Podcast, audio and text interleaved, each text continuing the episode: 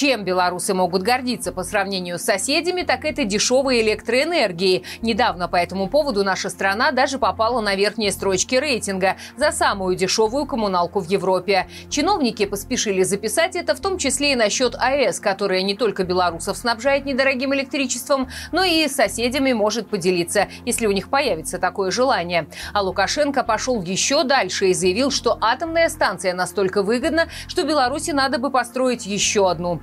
Эксперты тут же возразили, заявив, что для белорусов это будет означать повышение тарифов примерно на сорок процентов, а отключений и аварий в энергосистеме не избежать. Так или иначе, коммуналка в стране и без того дорожает, и очередное повышение тарифов состоится уже в следующем году. Что может сдержать эти цены и как долго белорусы смогут наслаждаться низкими тарифами? Тут действительно много разных вопросов. Наверное, начнем с первого вопроса. Такая ли дешевая коммуналка в Беларуси?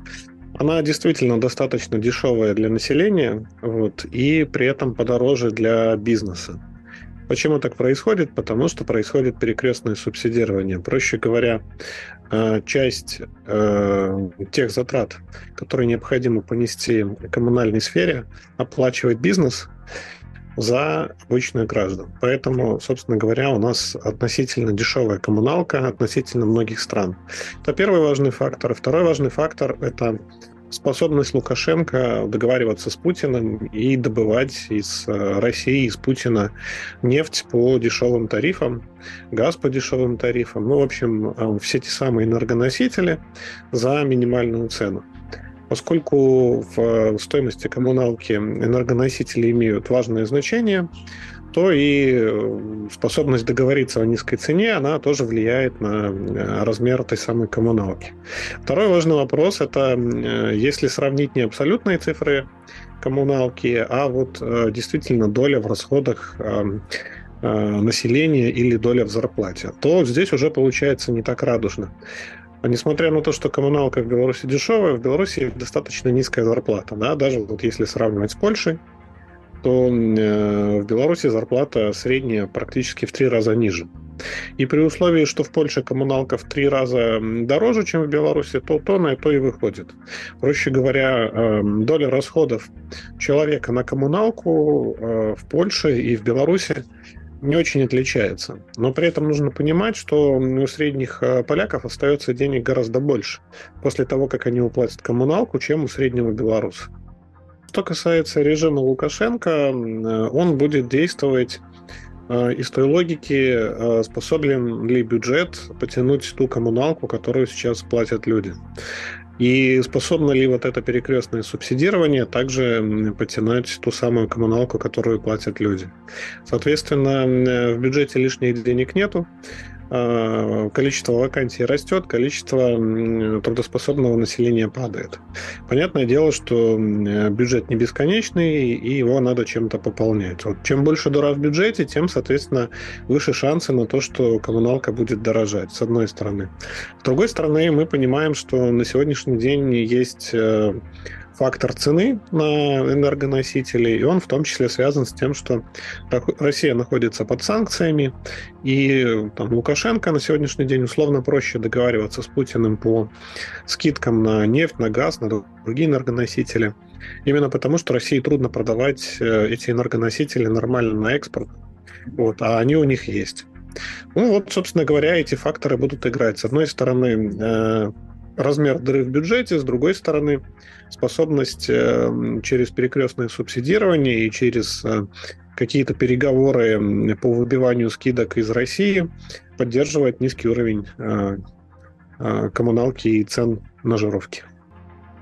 Поскольку схема со строительством БелАЭС и схема с образованием тарифов на электроэнергию, она непрозрачна, поэтому независимые эксперты посчитать не могут, не могут, а государственные эксперты считают так, как им удобно и выгодно. Собственно говоря, что скажут, так и будет.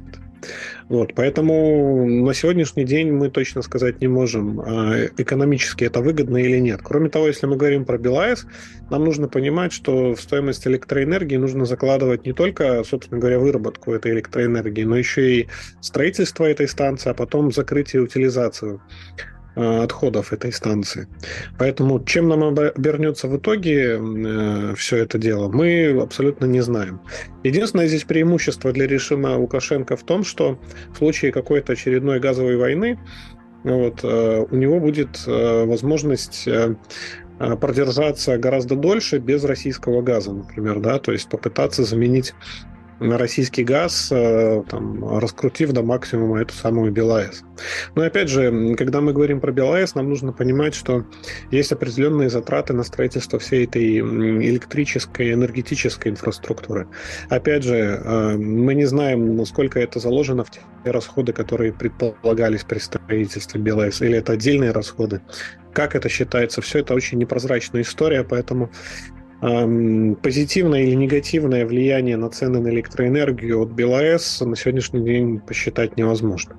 Тема, история жировок, она чувствительна для любого правительства в любой стране, потому что это те расходы, которые граждане несут, это самые необходимые расходы, по сути, связанные с жильем, с одеждой и с питанием, да, и любое правительство, и Лукашенко не понимают высокую чувствительность населения к этой теме, ну и, собственно говоря, стараются избегать каких-то резких телодвижений ценовых э, в этой части. Вот. А насколько долго удастся держать э, цены или придется их отпустить, опять же, очень сильно зависит от внешних факторов. Э, сможет ли Лукашенко долго договариваться с Путиным о дешевых энергоносителях, сколько продлится война России против Украины, сколько еще протянет белорусский бизнес, белорусские предприятия в текущих условиях, сколько они еще смогут оплачивать через перекрестное субсидирование низкие коммунал, низкую коммуналку. Да? Вот все эти вопросы, они, как правило, зависят от факторов внешних для Беларуси. Ну и поэтому, что вот в мире будет происходить, так Лукашенко и будет пытаться выкручиваться. На сегодняшний день ситуация такова, что Россия находится под санкциями, энергоносители им девать некуда, ну и, собственно говоря, им достаточно просто дать дополнительную скидку для Лукашенко, что называется, для поддержания штанов в обмен на что-нибудь еще. Следим за всеми событиями в стране и обсуждаем их с экспертами, в том числе и на нашем сайте маланка точка медиа. Читайте нас без ви пи эн при помощи мобильного приложения, а ссылки на скачивание под каждым нашим роликом.